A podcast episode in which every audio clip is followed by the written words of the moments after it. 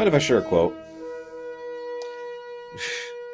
You know, I don't seek out reasons to bash Rick Berman. This is a quote from Rick Berman. It's from the Star Wars.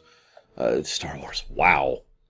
Wake up. It's from the Deep Space Nine companion. That has nothing to do with Star Wars. And I quote We knew there was no way we were going to be able to finish this up in a two hour finale, so rather than try to tie up every loose end in a few hours, we thought, why not look at the last third of a season as a continuing, building conclusion to the seven year story?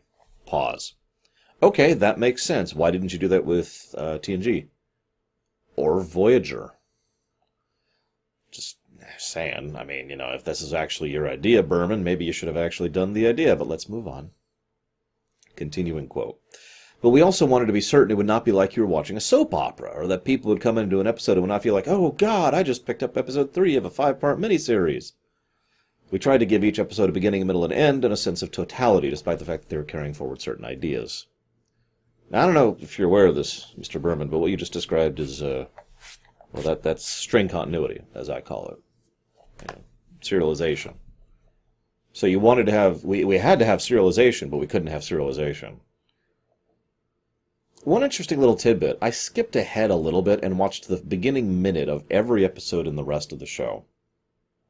The next two or three, I think it's the next two, have the last time on Star Trek Deep Space Nine from Majel Barrett, but not the rest of them. Now that actually amuses me and actually makes a degree of sense because it kind of gets across the idea that they were trying to, you know, kind of wean viewers into the idea that this was serialization, as they call it, string continuity, as I call it, that each episode leads directly into the next one, and that we were covering multiple plot threads which were all going throughout the course of all of these, rather than simply, you know, another episode of Star Trek. So I'm with that. It makes sense. After all, this was pretty unusual to Star Trek. They'd only done this once before for six episodes. They're trying to do this now for nine, I, arguably ten, arguably eleven. Actually, if you really want to push it, but let's not get into that. So yeah, no, this actually made perfect sense. Even though they had tons and tons of advertising, the what do they call it? The final chapter. Excuse me, the final chapter of Deep Space Nine. You remember that? A TV guide had a big thing about it. It was all over the place. So they also had these graphs, you know, charts, trying to keep track of everything. Right at the end here, they were like, all right, what's the first thing we want to address? Well, we want to address two things. We want to deal with Ezri and kind of conclude her story arc, which is also technically Dax's story arc, and we want to conclude the war. So we need to start Ezri and start the war. Now, if we start the war, that needs we need something new. I'll talk about that a little bit later. But if we're starting with Ezri, well, then what we need to do is we need to establish what's going on with Bashir, which apparently they'd already decided they were going to end up together at this point. You sure this isn't a soap opera? And they wanted to deal with the situation with Worf. So the beginning uh, skeleton of the episode kind of starts to form itself, right? We need to have something about Ezri, we need to have something about Worf, and it needs to lead into the Breen. So, Ezri rescues Worf, they end up trapped, they get captured by Breen. There you go, boom. We also establish many other points, the, the very beginnings of them, which I'm going to cover first, because first we establish Sisko and Kasidy. Sisko has purchased several uh, hectopates or whatever of land on Bajor. First question I've always wondered this, and when I was rewatching this, I had a new thought. I've always wondered how did Sisko afford this. Then again, as I've brought up many times, you know, it's kind of questionable how Starfleet officers afford anything. But let's move on to the next more obvious point, which I can't believe I never thought of this before. I have this weird feeling he went down and said, "Can I have this?" like not that casually. Was, there was probably some real passion in him. I, I, you know, he tells the people who own that land, the, the government or the, the local province leaders or whoever actually owns it, like I would really love to to live here on Bajor, and they probably were bending over backwards to be able to legally sign over the land, saying, "Yes, here, here, the emissary will own this land forevermore." You ever wonder what happened to that chunk of land in the future? Considering the end of Deep Space Nine. He also asks Kasidy to marry him, which is actually a surprisingly touching scene given how down to earth it is. But what I am more amused by is the scene when they're in the promenade and uh, the little girl comes up and says, "I'd like to be one of your the, the, the maidens of honor." I forget what she calls it, the Bajoran maiden of honor. I know you can only pick fifty-one, but I'd really really honored. Please pick me. What do you mean? And then there's like just this swarm of Bajoran people. Yeah, the emissary is getting married. I'd say that's kind of like the Pope's wedding, but that's kind of not a great example. So let's just say it's probably like the royal wedding, which happened a few years ago. I think it's been, maybe it's been like a decade. It's I, I didn't really pay attention to it. But, you know, the royal wedding over in Britain, yeah, probably something like that. Yeah, but of course, there's this nice little bit where he gets a vision from the prophets, from Sarah specifically. It's the last time we see her, if I'm not mistaken. And she says, All right, uh, you can't be with Kasidy. And I'm like, So the prophets really do tell people who they can be with and who they can't be with romantically. Who knew? Go figure, right? But uh, the other interesting thing, though, is she doesn't actually communicate anything to him. Why would she? She's a prophet. What she does communicate is something that I've suspected for a while. This is probably one of the biggest times where they call this out specifically. While I've said before the prophets are not really evil, not certainly not in the same sense that the Pah-wraiths are, they certainly seem to be more concerned with what they care about than other things. Uh, to put it into simplistic terminology, they want to make sure that Sisko does what he is supposed to, as they have ordained, and they don't really care about him. Now, this is a suspicion I've had for a while, and we can argue this back and forth on whether this is good or bad. I think it's bad, um, and I think it's true. I think the prophets don't actually care about anyone, really. They care about the prophets, but for the most part, they're just kind of. Eh, if I was to put it into simple terminology, I would say they only have the macroscopic perspective, not the microscopic perspective. Why would we interfere with the occupation? The Bajorans will survive. Why would we care about you or your happiness? You have a role to accomplish in order to get rid of the Pah-wraiths. Right? Again, not really evil, but you could see how that's a little conflictory with, you know, us puny, insignificant, relevant individuals. Another thing they establish is Dukat, who, well, Damar is just doing worse than ever before. He is not doing well at all. Poor Damar. Uh, one of the funniest things about Damar and his position as legate is he never wanted this. Do you ever you ever think about that? He didn't sign the treaty with the Dominion. He didn't decide this will be the path to glory. No, he just was kind of going along with what his superior officer said. And when his superior officer went away, he was now saddled with an alliance he didn't like or want. But because he was now saddled with it, well, now he's going to kind of stick with it because what else can he do, right? I mean, you could give. I know I don't want to, to humanize Damar, but if you think about it, he's been screwed since the beginning.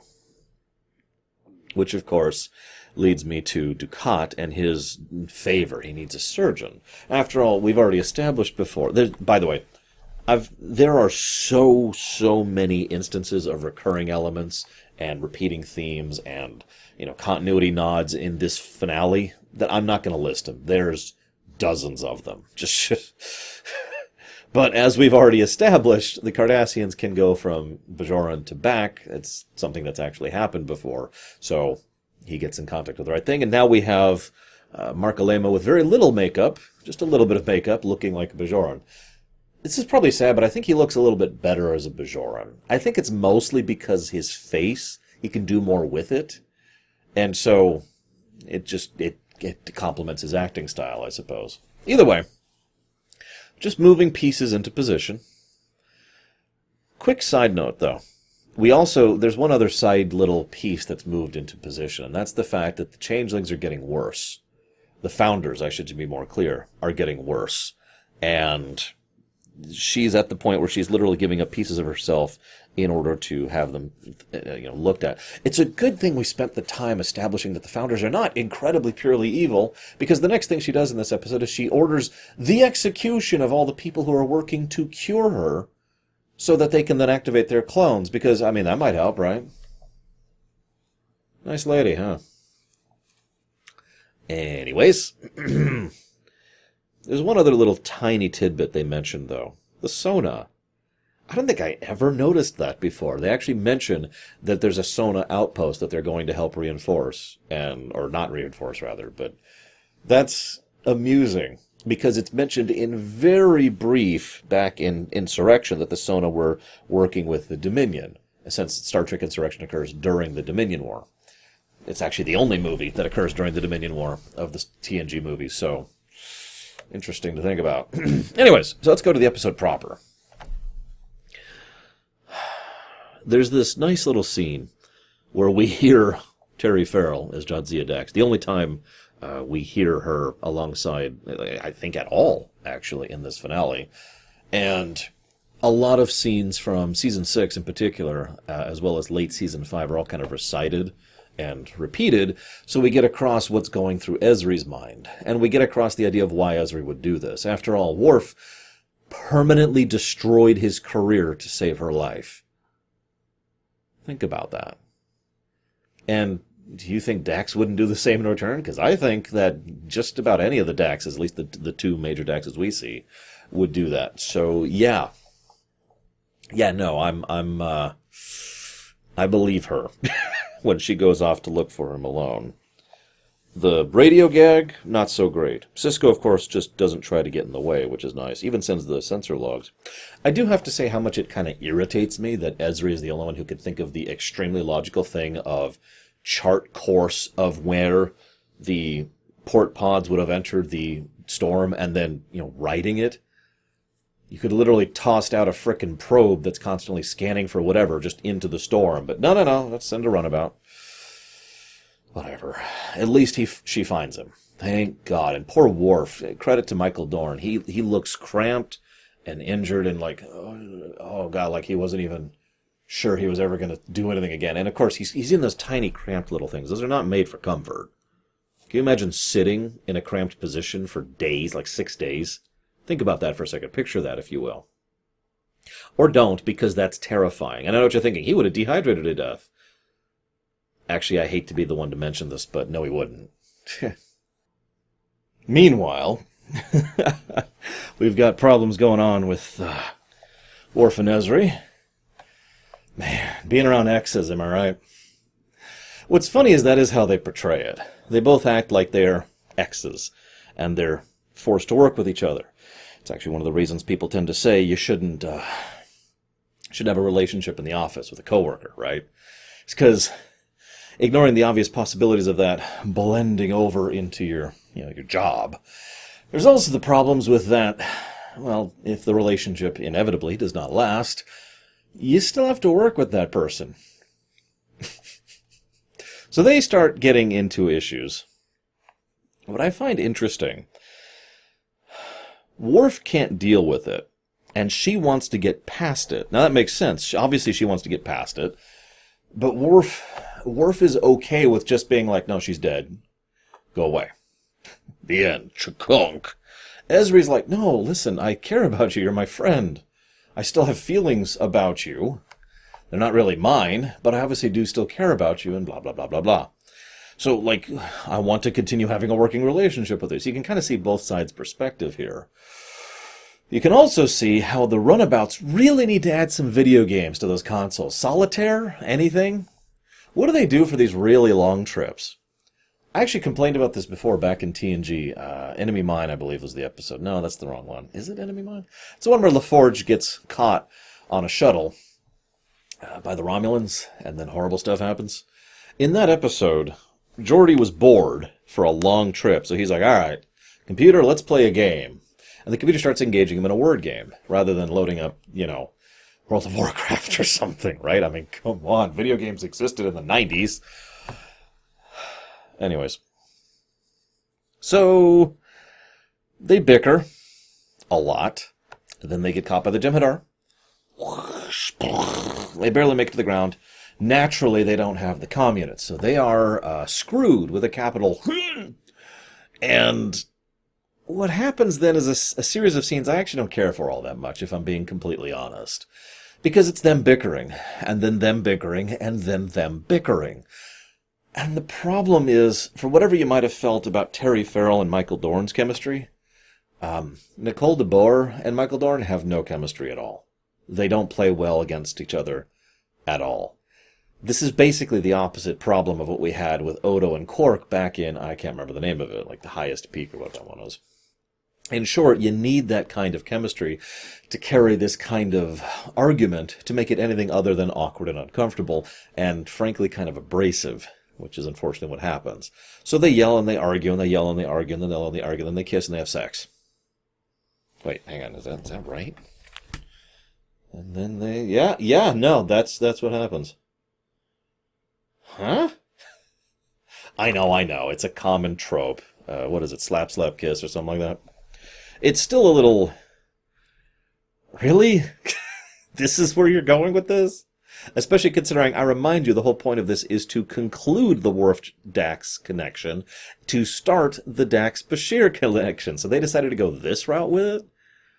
The funniest part to me is there's a mission where Jadzia almost died. It was the mission I referenced earlier, where Worf decided to abandon everything to save her. Remember that one? The one that he destroyed his career with Starfleet forever to do it? Keep remembering that, by the way. It's going to come up later in this, this finale. Anyways, it's relevant here because it could be argued that the main reason the Jem'Hadar got such a drop on him was he let his guard down. So naturally, what he does is he lets his guard down. And the Breen get within, like, spitting range, and then shoot them, and now they're captives of the Breen. Yay. And here's the part that irritates me. Towards the end of the episode, Ezri and Worf basically act like they're getting back together. You don't regret what we did, do you? No. I mean, you've this, this is against Trill traditions, yeah, but you it looks like they're moving closer together. And this is one of many reasons why I feel this is a mistake. First of all, it does a little bit too much to ape the Jadzia arc. Second, it is a little too soap opera Third, there's a bit of a problem with how do I phrase this? I could understand them having a moment of passion now more than I could then. Then all they were was both constantly irritated with their own respective issues with each other. Them trying to hash that out, I know that sounds strange, is actually more logical to me than them deciding to spontaneously have sex. Now that they're captured by the Breen and maybe about to take into who knows what to die or torture, now I can see that escalating into sex. But funnily enough, now is when they're going to start hashing out their issues. I don't know. The whole thing feels like it doesn't work for me, and that's probably one of the worst aspects of the finale for me. I'd say the second worst aspect overall. But it's done. And of course, this ends in a way that leads directly into the next episode, so we'll just go ahead and cut that off. But I want to share one last thing really quick, because I don't know when I'm going to record the next episode. This is the last episode of 2020, and I do these in yearly blocks. So, I'm actually quite curious because I'm kind of hoping sometime in the next year that I'll actually have a better studio setup than this. So we'll see if you know you watching this, it'll go like from one week to this and another week to a much better setup. Fingers crossed, right? Either way, happy New Year, everyone. I'll see you next time.